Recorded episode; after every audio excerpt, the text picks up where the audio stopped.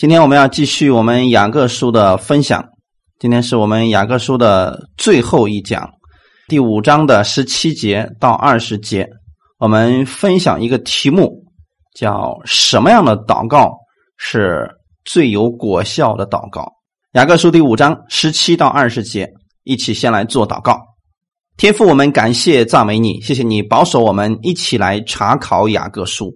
借着雅各书的分享，让我们更多的认识神你的话语，让我们在生活当中能够活出耶稣基督这样的爱，让我们明白在生活当中，无论我们遇到多大的问题的时候，我们不灰心，我们不丧胆，因为你与我们同在，你是我们的帮助者。就算我们落到百般的试炼当中，我们仍然是喜乐的，因为。我们知道我们的信心经过试验，我们就生忍耐，最后让我们成全完备，毫无欠缺。让我们在世上的时候，我们可以拥有耶稣基督这样的智慧去为人去相处。祝福这样一段时间，更祝福来寻求你的每一个弟兄姊妹。感谢赞美主，奉主耶稣的名祷告，阿门。我们今天分享的题目叫。什么样的祷告才是有功效的祷告？经文是在雅各书的第五章十七到二十节的内容。先来一起读一下圣经。以利亚与我们是一样性情的人，他恳切祷告，求不要下雨，雨就三年零六个月不下在地上。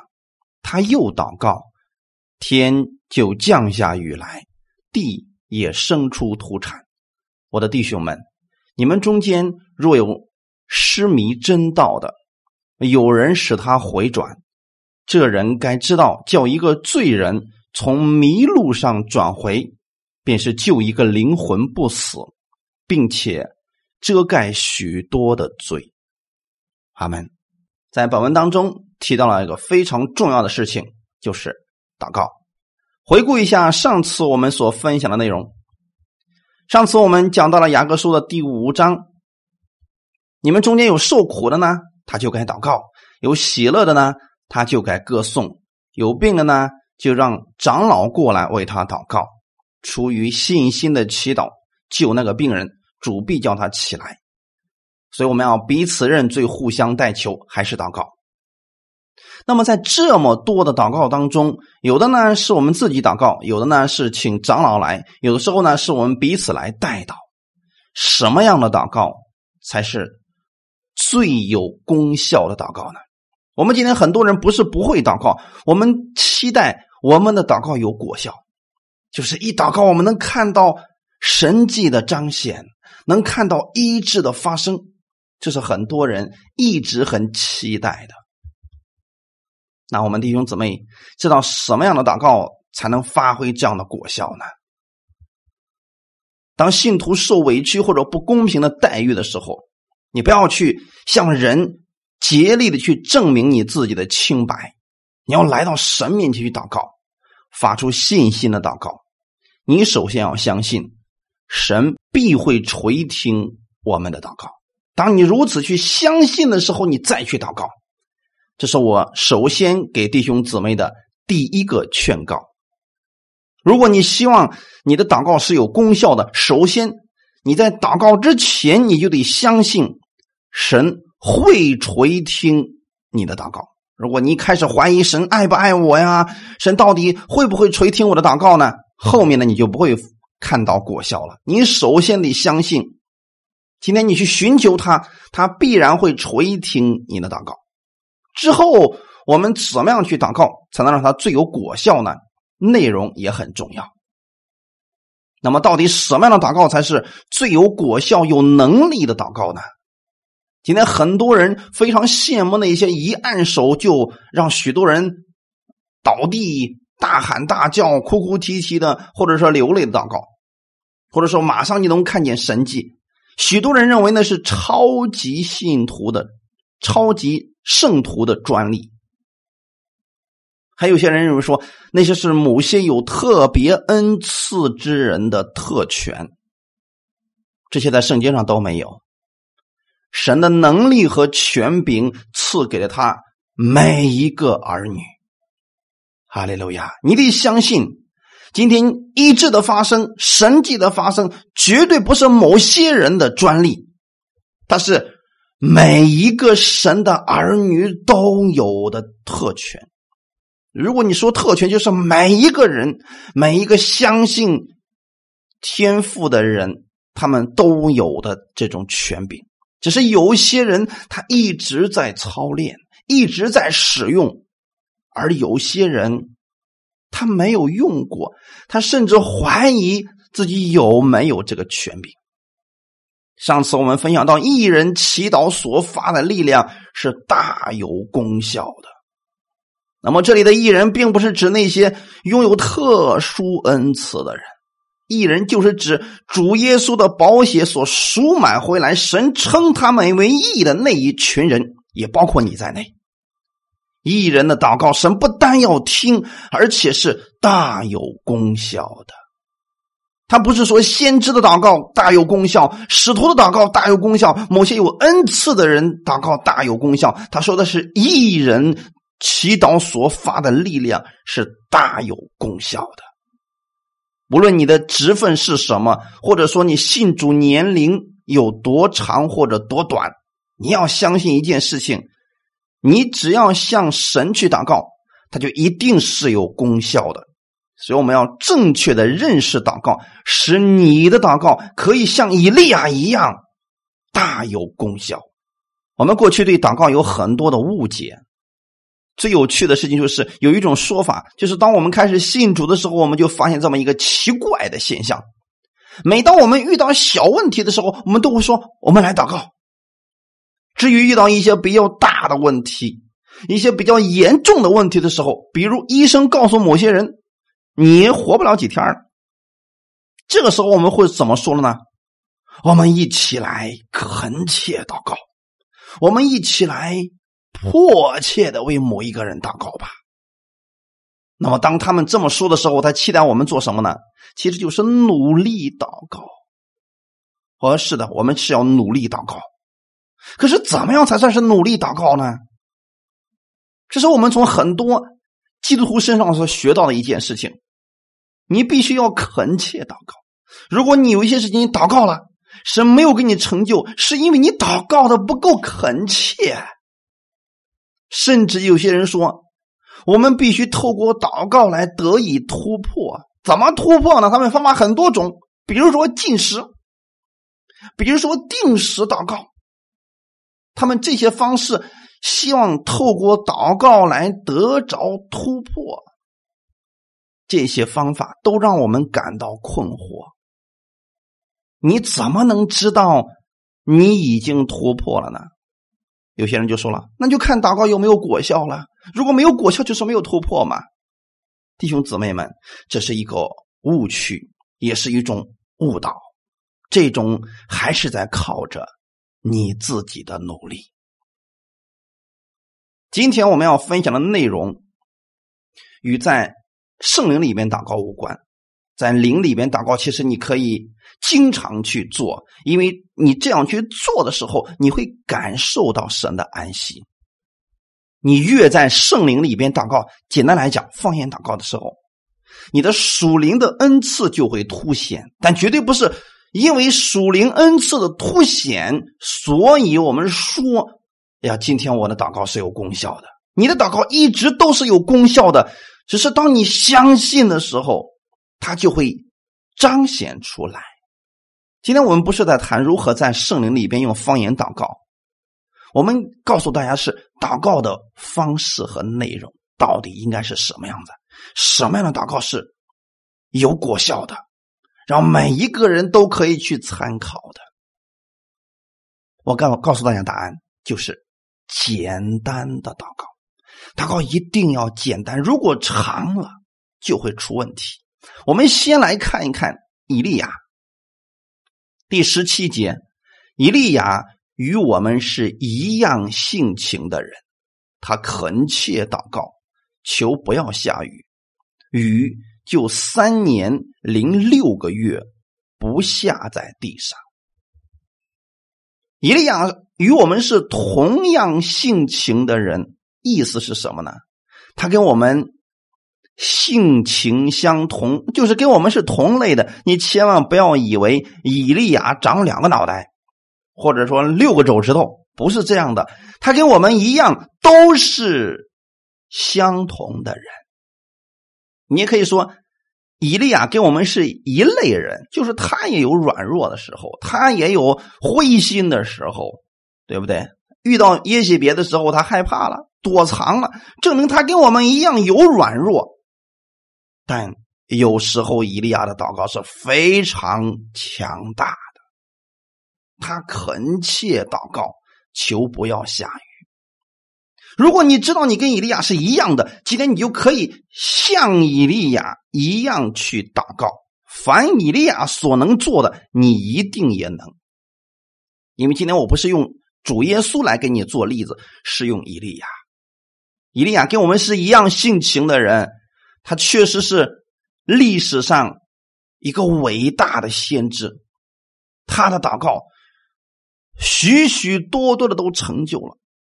你也可以的，这是神给你的劝勉。你得相信，以利亚跟你一样，他没有什么特别之处。哈利路亚！他恳切祷告。什么是恳切祷告呢？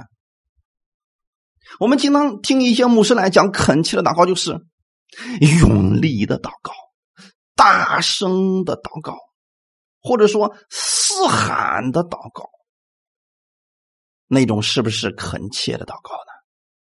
恳切的祷告跟我们的行为有关系吗？什么样的方式才算是恳切呢？进食、定时，或者一一祷告就哭哭的很凄惨。如果你是这么认为的，今天你需要更新你的思想了。恳切的祷告这个词在原文当中是指在祷告里祷告。这就是恳切祷告的意思，它是指在神的心意里边祷告，蒙神垂听。可能有很多人就会走一个极端：什么是合神心意呢？你得知道，别把你的意思牵扯在其中。很多时候，我们给别人祷告的时候，我们就会说，用尽我们的力气来努力祷告，这一定是你，而不是神在做。神的心意是什么呢？你向他来祷告，让他来做，这就是神的心意，而绝对不是你祷告你在做。今天有很多人去赶鬼的时候，使劲对那个人拍，把那人都快拍死了，鬼也没出来。然后呢，使劲的对那个那那个人的耳朵喊，把那个人的耳朵都快喊聋了。他说要把鬼给吓出来。那么靠的是谁呢？是自己的能力，还是耶稣的能力呢？所以在祷告里祷告呢，就是你要在神的心意里边祷告，让神来做，你别去做了，这才是正确的。以利亚是非常伟大的先知，在圣经里边，摩西象征的律法，以利亚象征的就是先知，他是最伟大的先知之一。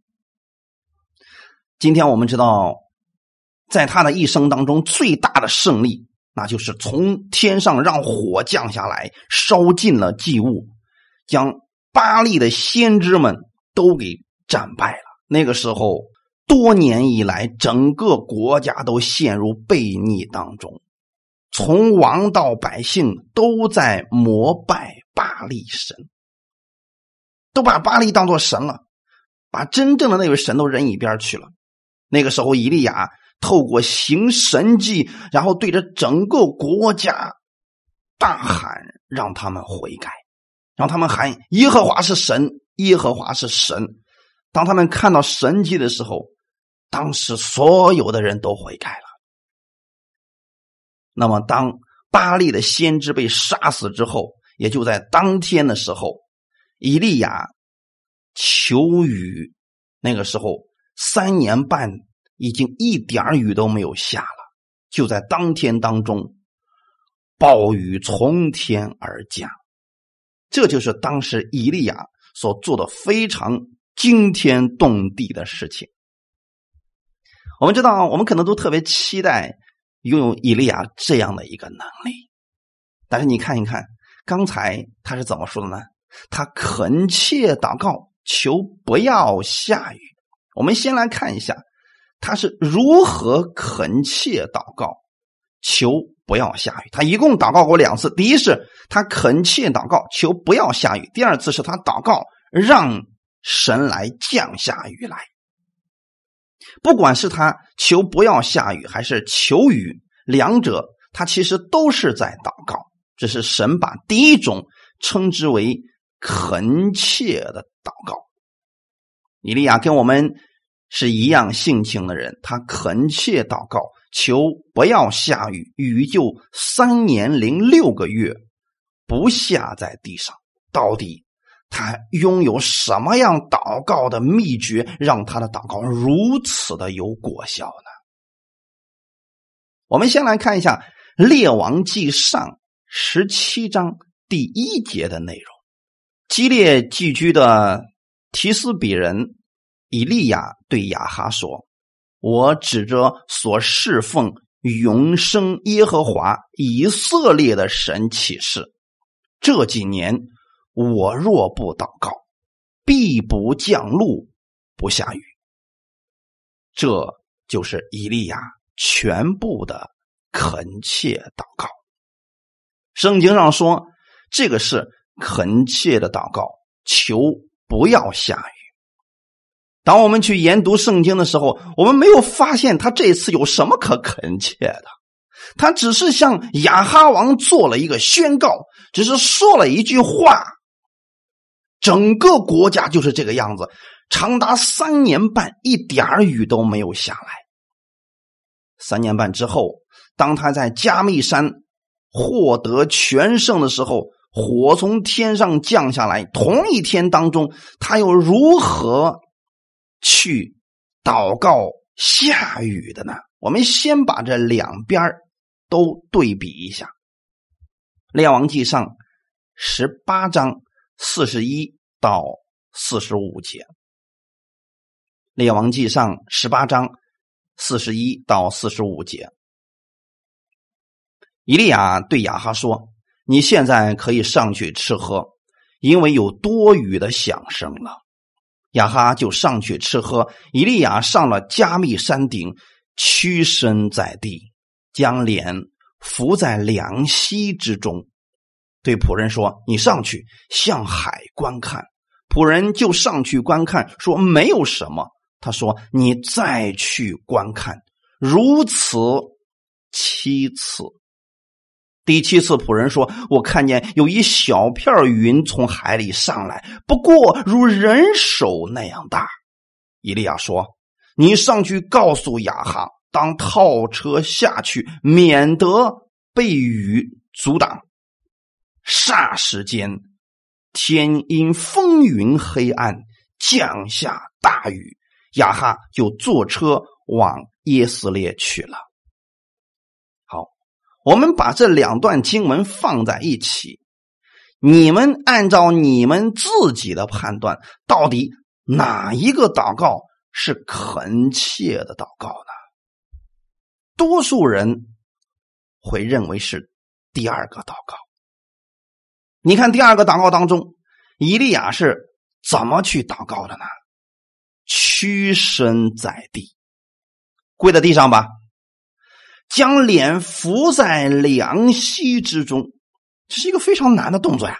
我自己亲自试过，没有一点力度是做不到这个事儿的，因为你要把你的两个腿叉开，把脑袋塞在两腿之间。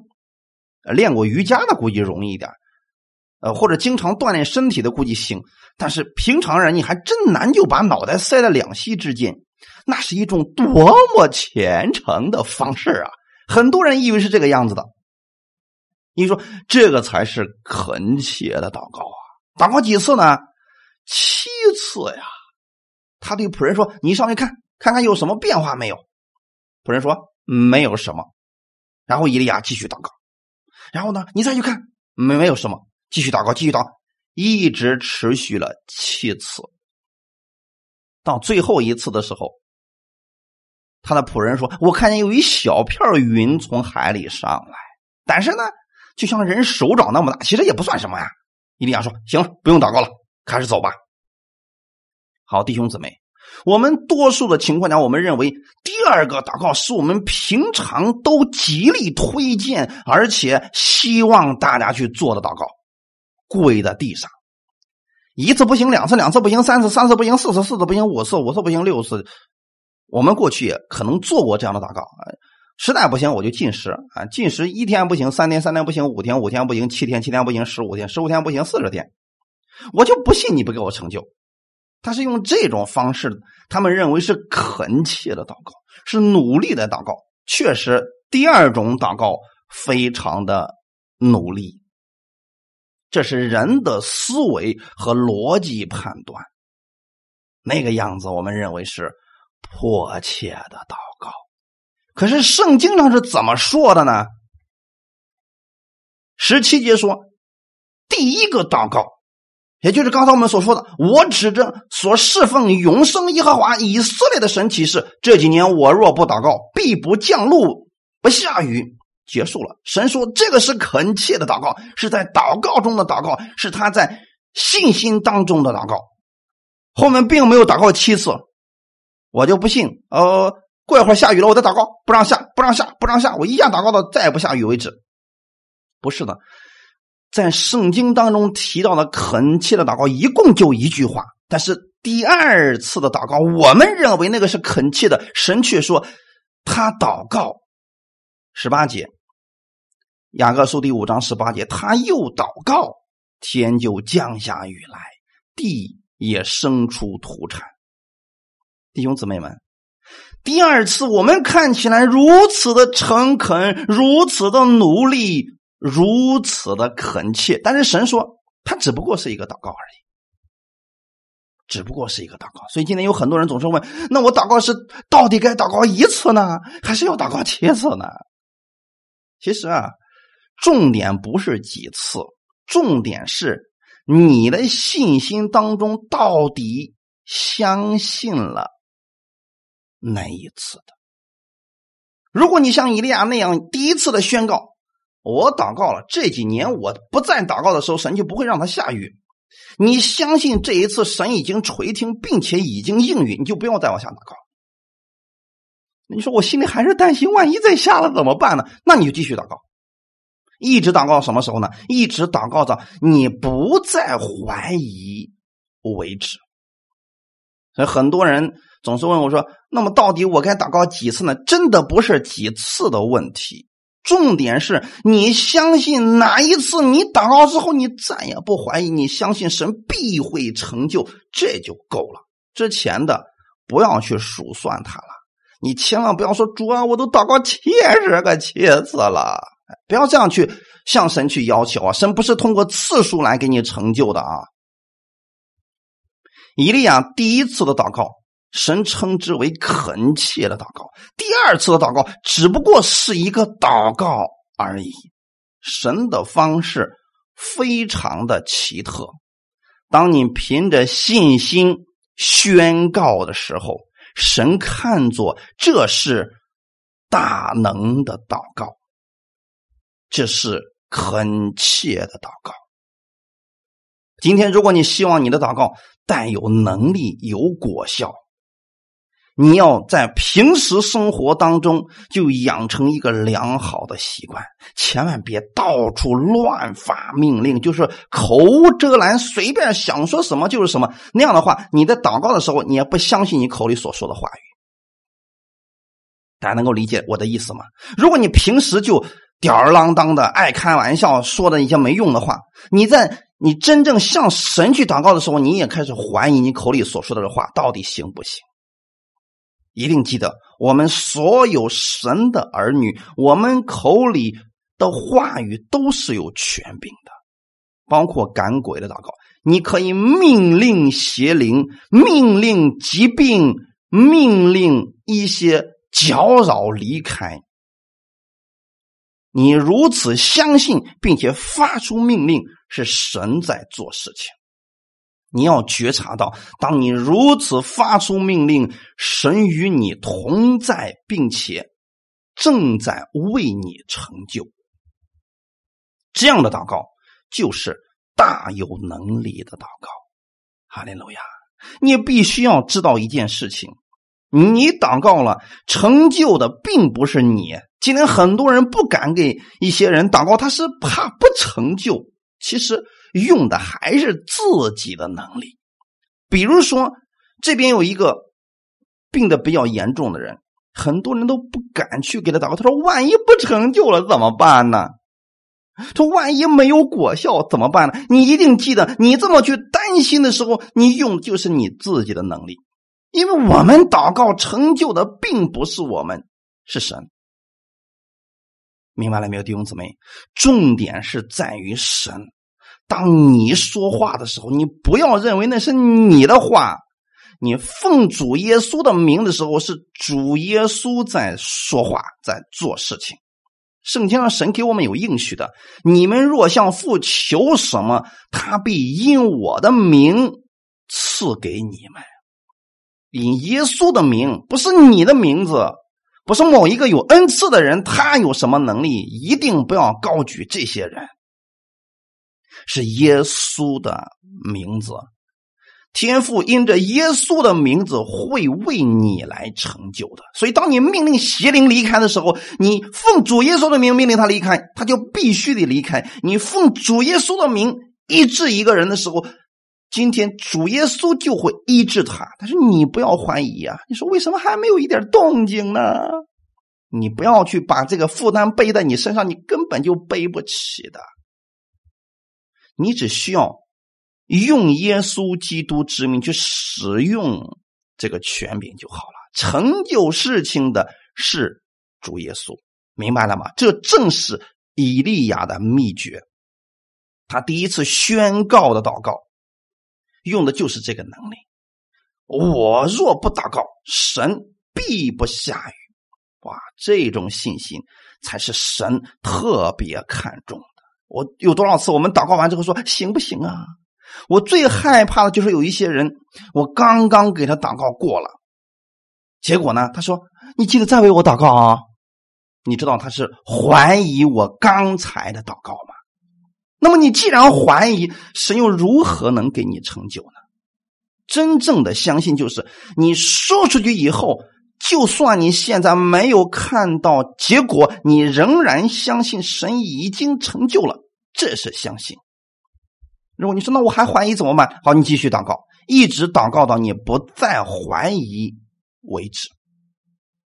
在圣经当中，你没有看见耶稣斥责简短的祷告。今天我给大家的秘诀就是：什么样的祷告才是有果效的祷告？就是简单的、简单的祷告，不要把祷告弄得太复杂、长的，有时候不一定有果效啊。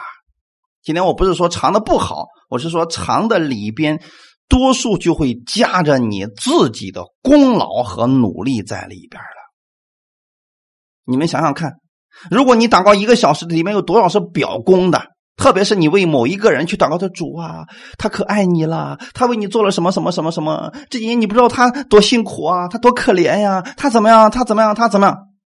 你生怕神不知道他的事情，你总以为神是个傻子，神是个聋子，根本不知道他的一切事情，所以你要把他所有的情况向神说明，然后主你医治他吧。长的祷告基本上不是这个样子。你想想，你自己一个小时、两个小时的祷告，其中有多少是类似这样的表功或者叙述一些跟这个事件无关的事情？你是在讨好神呢？但是简短的祷告就没有这个机会了。假如说我让你用一句话去为一个人祷告，你还能加进去你的意思吗？所以，当我们看到这个人身上有疾病的时候，我们说：“奉主耶稣的名，你得医治了。”好，那么这里面有什么你的意思呢？没有你的意思。就算他得医治了，也没有你的功劳，因为是你奉主耶稣的名在做这个事情。你不是说主啊，你不知道呀？我过去已经医治了很多人了，今天你也借着我 A 着他吧。哇，那祷告好了以后，这个人说：哇，果然不一样啊！人家过去医治那么多，今天又多了一个。你看荣耀是不是归到你身上去了？这就出现一些问题了。所以圣经当中呢，耶稣从来没有斥责过简短的祷告，而且耶稣的祷告多数都是简短的，反而耶稣斥责了法利赛人做出的沉沉的、长长的、虚假的祷告。马太福音第六章七到八节，不可像外邦人用许多重复话，他们以为话多了。闭门垂听，你们不可效法他们，因为你们没有祈求以先，你们所需用的，你们的父早已知道了。还记得我一开始给大家讲的内容吗？一开始我说什么样的祷告是有功效的呢？你首先没有祷告之前，你得相信谁都已经垂听了，必须有这个心，而且呢，祷告一定要简单啊，不要像外邦人，我们。有多少次我们信了耶稣了，我们还是像外邦人一样学了说了许多重复的话，我们以为话多了，闭门垂听。所以很多人说：“主啊，我都祷告一个星期了，我都祷告一个月了，我都祷告半年了呀，你怎么还不给我成就呢？”这就像外邦人的祷告了。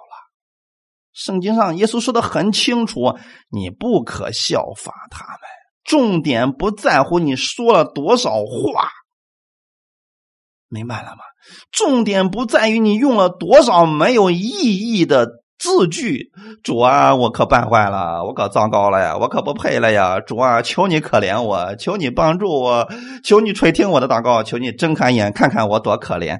不要再用这样的祷告了。这种祷告的方式，最后就会变得让每一个人都形式化，只有一大堆重复的，不是发自内心的祷告。今天我们要告诉大家，重点不在乎你祷告了几次，也不在乎你说了多少的话，你必须知道你在向谁说话，你在向谁祷告。如果你是孩子，你向你的父母去要东西，你能够说几次呢？是不是？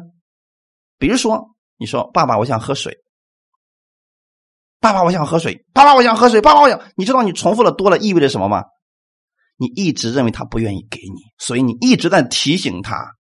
如果你跟你爸的关系很好，你说：“你说爸，我想喝水。”你就知道很快他就会给你拿水过来，一次足够了，对不对？如果你说了一次之后他没有反应，你可能说：“哦，他可能没有听到。”那么我再说一次，哎，你发现他动了，OK。你又停止了，有的人可能两次，有的人可能三次。这时候我不是说不让大家去做重复的祷告啊，不要去求次数，就是你心里相信主已经垂听了，并且已经成就了，你就可以停止了。不要做无意义的主啊！我已经祷告多长时间了？我已经祷告多少次了？不要再说这样的话语。重点是你向谁的祷告？你的天赋，他凡事都能。一定记得，不要用长的祷告、多次的祷告来打动你的神，他不需要这样的。马太福音二十三章十四节：你们这假冒伪善的文士和法利赛人有祸了，因为你们侵吞寡妇的家产，假意做很长的祷告。法利赛人的可恶之处就在这儿。他明明不想祷告，他非得做很长的祷告，让人觉得他很属灵。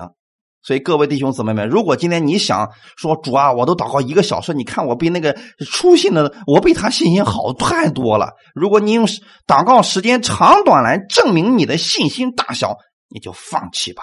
在神看来，这不过是个假冒伪善的祷告而已。重点是你知道你向谁在祷告，他不是聋子。这就够了，一定要相信这一点啊！所以要不然的话，我们的祷告就变成形式化了。父啊，我感谢你，我感谢你赐给我疾病，求你现在医治我吧！你就不觉得这个很无聊吗？这样的祷告，耶稣从来没有做过这样的祷告，对吗？耶稣在祷告的时候，他都是非常的简短的，因为他从来不怀疑他的天赋听不着。你也别再怀疑了，哈利路亚，像以利亚一样。第一种的祷告吧，什么是恳切的祷告呢？宣告的祷告，简短来说，用信心来发出宣告。有些人不断的祷告神已经成就的事情，由于我们没有立刻得到答案，所以我们就以为神不想让我们得着，所以我们开始猜测神的心意是什么，然后又认为这可能是属灵的征战，是魔鬼在夺取我的这个祝福。你把事情搞得太复杂了，一定要相信神要赐给你祝福，魔鬼能阻挡得了吗？所以你不要怀疑啊，各位弟兄姊妹们，不要怀疑，要用信心来发出宣告。哈利路亚，感谢赞美主。所以你要相信，首先得正确的相信，神是愿意赐福给你，愿意医治给你，他愿意把神迹在你的身上彰显出来。所以神不是问题，重点是你不要搞成形式化了。很多时候，我们定了一个定时祷告，比如说四十天的定时祷告，或者说多少天的禁食祷告。我本人并不排除这样的祷告。如果你想用透过这种长时间的祷告，以此来换取神给你成就某一件事情，你就太可惜了。因为神成就这个事情不是用这样的方式。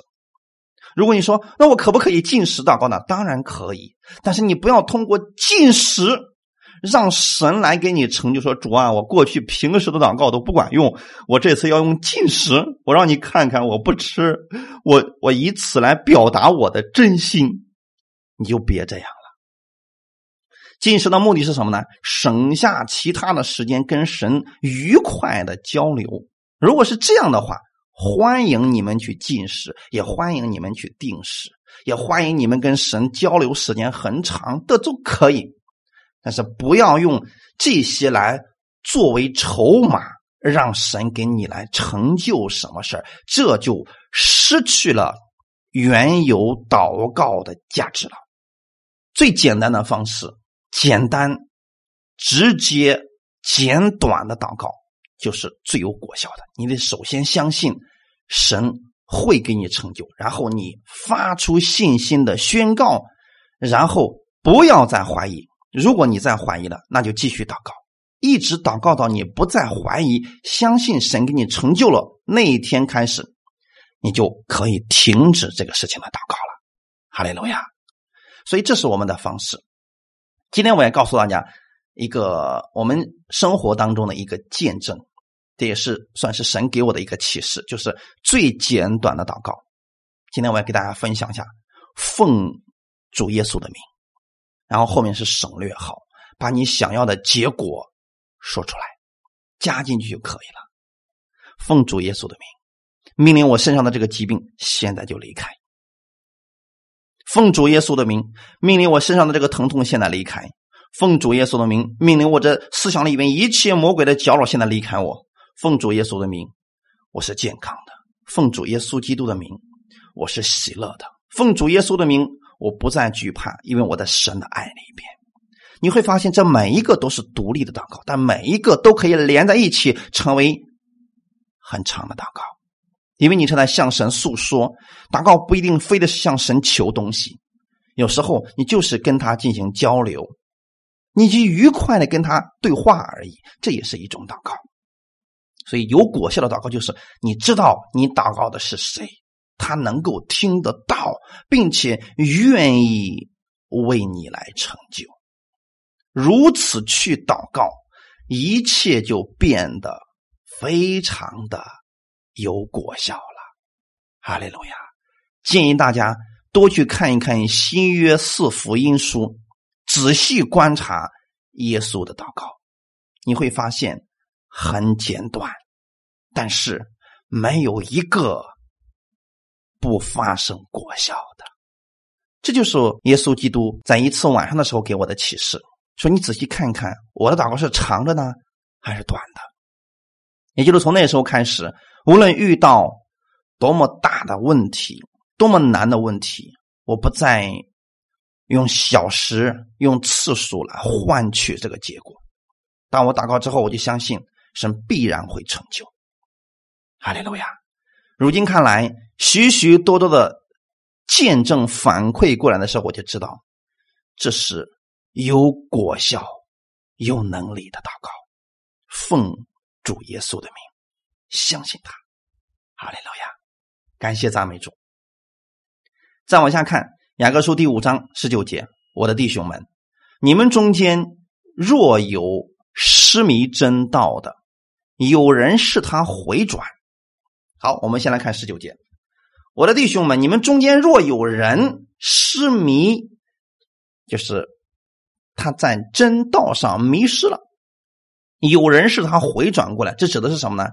今天我们祷告不仅仅要为我们自己家里那点事祷告，也要为那个迷失的灵魂祷告，为那些软弱的灵魂来祷告。特别是有一些人，他脱离轨道了，像小儿子一样到处在这个世界上晃荡，已经流离失所了。这时候我们怎么办呢？有人使他回转，怎么回转？首先是祷告，然后把真理传递给他。感谢赞美主。我们也知道，我们今天在中国有很多的人热心的传福音，也确实有很多人在为不信者祷告。后期也有很多人因为不认识真理，他们迷失了。这个时候，我们就需要。去关心他们，去爱护他们，而不是去排斥他们。可理解了，弟兄姊妹，有人使他回转。你想想看，如果我们走错路了，今天有人使我们回转是个好事啊。怕的是，如果我们走错路，别人说一端，你走错路了，你你你你你不得救，这样的话，我们是不是更灰心了呢？今天有很多人的做法是非常极端化的。他不理解你，他不了解，就因为你讲的跟他不一样，所以他说你是错的，然后把你撇到一边去，他也不让你回转。今天我们再次强调一下，我们信仰的标准是圣经，所以今天就算我给你们讲祷告，也是有圣经的依据的。在面对这些失迷真道的人，我们该怎么样做呢？首先为他们祷告，然后。用真道去喂养他们，不要用你自己的经历和见证去教导人，也不要把你的见证当真理，把你的这个经历当真理，要用神的话语去喂养人。二十节说，这人就该知道，叫一个罪人从迷路上转回，便是救一个灵魂不死。很明显的。雅各在最后的时候，给了我们一个使命和看见，就是现在如果你落在了百般的试炼当中，就算你周围的人都不理解你，甚至打击你、毁谤你的时候，你要向神来祷告。向神祷告之后，你要做什么事情呢？对那些迷失真道的人，要为他们祷告；要为那些还没有得救的人。为他们祷告，让他们认识神的真理。哈利路亚！好，我们来看二十节怎么说。这人就该知道，就是我的弟兄们，今天让一些人回转，让一些人从错误的迷失的路上回转，这是个好事我们应该知道什么呢？叫一个罪人从迷路上转回，便是救一个灵魂不死。那么今天，如果我们在这个世界上，我们总是盯着自己家里那点事哎呀，你不知道呀，今天我的那个呃亲戚又攻击我了，又说我呃这是信迷了，又说我信傻了，又说我信耶稣不正常了。他们为什么老是这个样子呢？啊，他们为什么老是让我伤心呢？你今天应该知道你的使命是什么？为什么你总是陷在你自己那么一丁点的小事当中呢？你如果去让一个罪人。灵魂回转，这是何等大的事儿啊！所以这是雅各在最后的时候给我们一个劝勉：把你的格局放大了，哎，不要总是盯着你家里那点事儿，站高一点。过去时候给大家分享过，说如果你离地面太近，你总是会看见鸡毛蒜皮到处乱飞。那如果你乘着电梯上了二十层楼的高度呢？你看到的将是优美的城市的风景，那鸡毛蒜皮的事再也看不见，也不能够再搅扰你了。雅各在最后的时候给了我们一个方法，就是我们的使命是救灵魂，从迷路上转回。哈利路亚！迷路是指错误的道路，那就证明这个人还没有信耶稣，他是个罪人，就是因为还没有因信被称义。我们怎么样让他从迷路上转回呢？将耶稣基督的恩典告诉他们，告诉他们天父爱他们，告诉他们今天耶稣愿意接纳他们。如果他们愿意回转的话，我们就是救一个灵魂不死啊！哈利路亚，救一个灵魂不死呀，并且遮盖许多的罪。好，那么弟兄姊妹们。这里为什么会提到说遮盖许多的罪呢？传统的解释这段经文是怎么解释的呢？他们会把这个罪人也会理解为信徒，说这个信徒呢就是蒙恩的罪人呐。那么他迷失真道了，那么他也是一个蒙恩的罪人呢。他走错路了嘛？所以我们就应该去把那些走错路的把他们拽回来，那么就救他们灵魂不死了。因为如果不把他们再拽回来，他们就死定了。就是。如此相信这句经文的人，就是救恩并不可靠。如果你走错路了，那个救恩呢就没了。这时候呢，需要有人把你救回来，然后你的救恩重新拥有。你会用你的好行为去保持你的救恩，好累呀！但这段经文当中，叫一个罪人从迷路上转回。今天我们是因信称义的义人，我们不是罪人，因为信了耶稣了。神已经称你为义了，义人的祷告是大有功效的。哈利路亚！叫一个罪人回转，证明这个人还没有信，所以他还是一个罪人。救他灵魂不死，就是因为他没有信耶稣。他的灵魂怎么样才能不死呢？很简单，信了耶稣了，他的灵魂就不死了。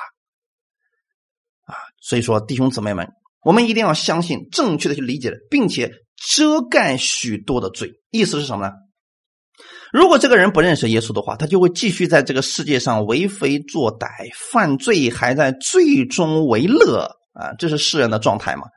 啊，就像那个圣经里边告诉我们的猪和羊的故事一样，说这个嗯，猪呢，你把它洗净了，它又钻到泥里边去了，原因是它的生命并没有改变。但是今天，如果我们已经信了耶稣的人，你的生命被耶稣改变了，你就愿意脱离罪恶去过圣洁的生活。那如果这个人不认识耶稣呢？他认为坑你一下是你一下，那有什么？是你傻？你你为什么不精明点呢？三种人骗了别人是是好事啊，让他长点记性。但是今天，当一个人认识耶稣之后，他知道啊，这个方式是不正确的啊，这种方式、这种想法也是错误的。所以这就遮盖了许多的罪。今天怎么样让一个国家、让世人之间少一些罪恶呢？就是让他们认识耶稣。只有他们认识了耶稣基督的恩典，人才能够愿意放弃罪恶，人才愿意从罪中转回，因为他认识了更好的。他们恩典是更好的。谁不愿意得着耶稣的祝福呢？丰盛的生命呢？如果你已经拥有了丰盛的生命，你又怎么可能愿意拥有那贫穷的生命、堕落的生命呢？耶稣是完全具有吸引力的，所以他在约翰福音第三章里面说的很清楚：人子若被举起来，就能吸引万人来归向他。所以我们现在需要做什么事情呢？让罪人从迷路上转回的方式，就是高举耶稣基督以及他在十字架上给我们所成就的。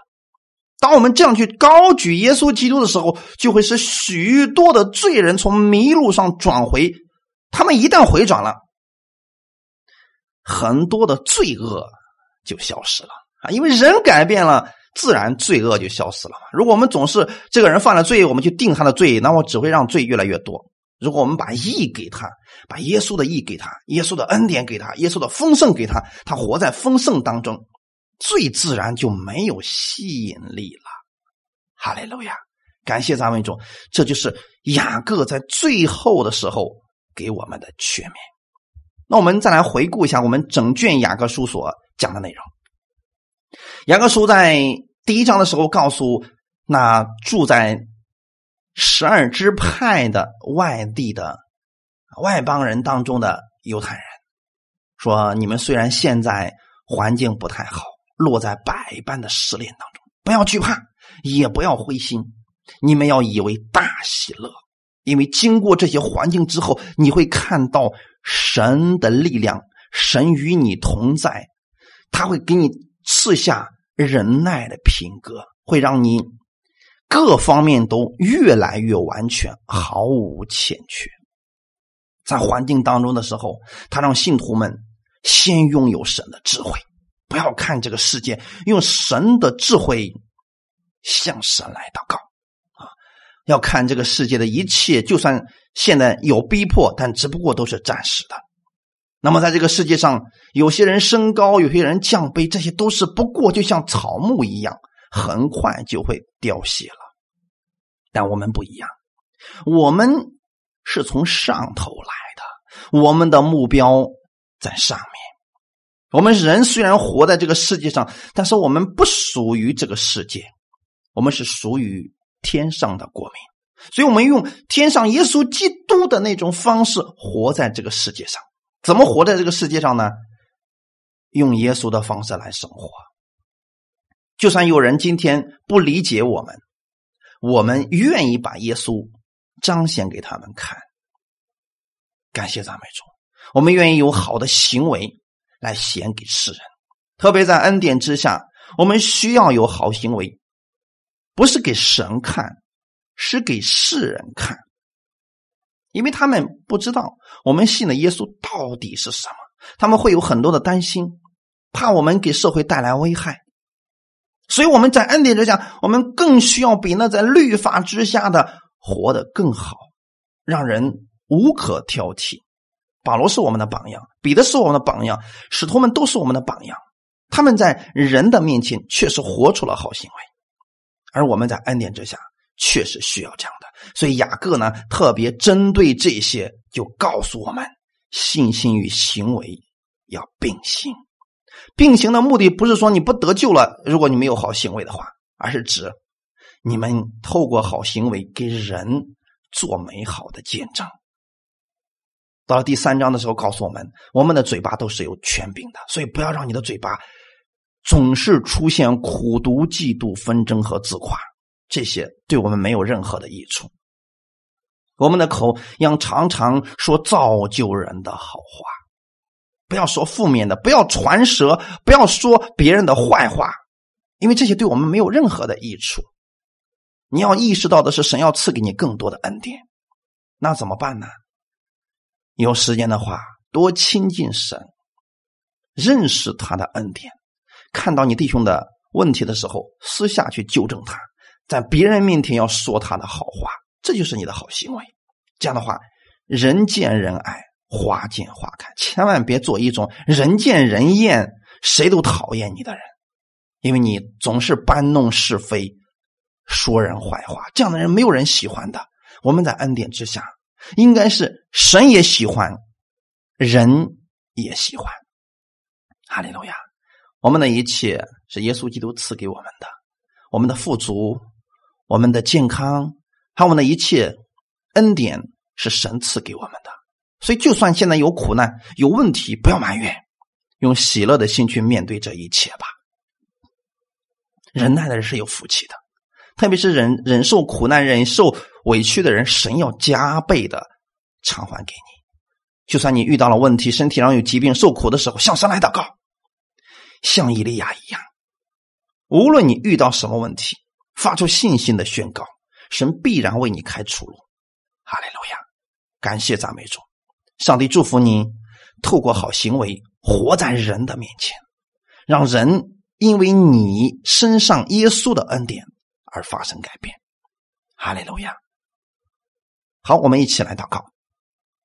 天父，感谢赞美你，谢谢你借着这个时间，再次让我们分享了雅各书。雅各是告诉那些在苦难当中、在试炼当中的信徒：你们不要软弱，神知道你们的一切。当你们向上仰望、发出祷告的时候。神没有丢弃你们，也没有在旁边看笑话，他一直在关注着你，他要给你力量。让你胜过这一切，他要赐给你更多的恩典。所以不要埋怨，不要灰心，我亲爱的弟兄们，我亲爱的姊妹们，不要因为环境而软弱而跌倒，勇敢的站立起来，向你的环境发出宣告，以耶稣基督之名，让神加给你智慧，看清楚这所有的一切事情。让神加给你格局更大的格局，让你不是站在这个问题之中，而是站在问题之上，看到你的神依然在掌管着这一切。别忘记了你的使命，我亲爱的弟兄姊妹们，我们在这个世界上的时候，我们还要拯救许多迷失的灵魂。当我们如此去爱人的时候，我们的行为上给世人做了榜样的时候，世人会因为我们而看到耶稣的荣。他们会看到恩典之下的这一群人确实不一样。教化律法下的人不会再猜忌我们，不会再因此而定罪我们。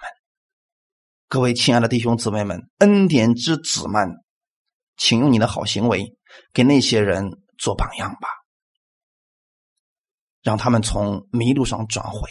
他们看的是你的行为，这样就会遮盖许多的罪，也就拯救许多。还没有得救的灵魂吧，这是我们的使命。不要看你现在的问题，神一定会把这个问题替你拿掉，让你往前走。神要赐福给你，要加给你力量，没有人可以拦阻。尽管向他来张口祷告，他必然会赐给你。哈利路亚！一切荣耀都归给我们在天的父，奉主耶稣的名祷告，阿门。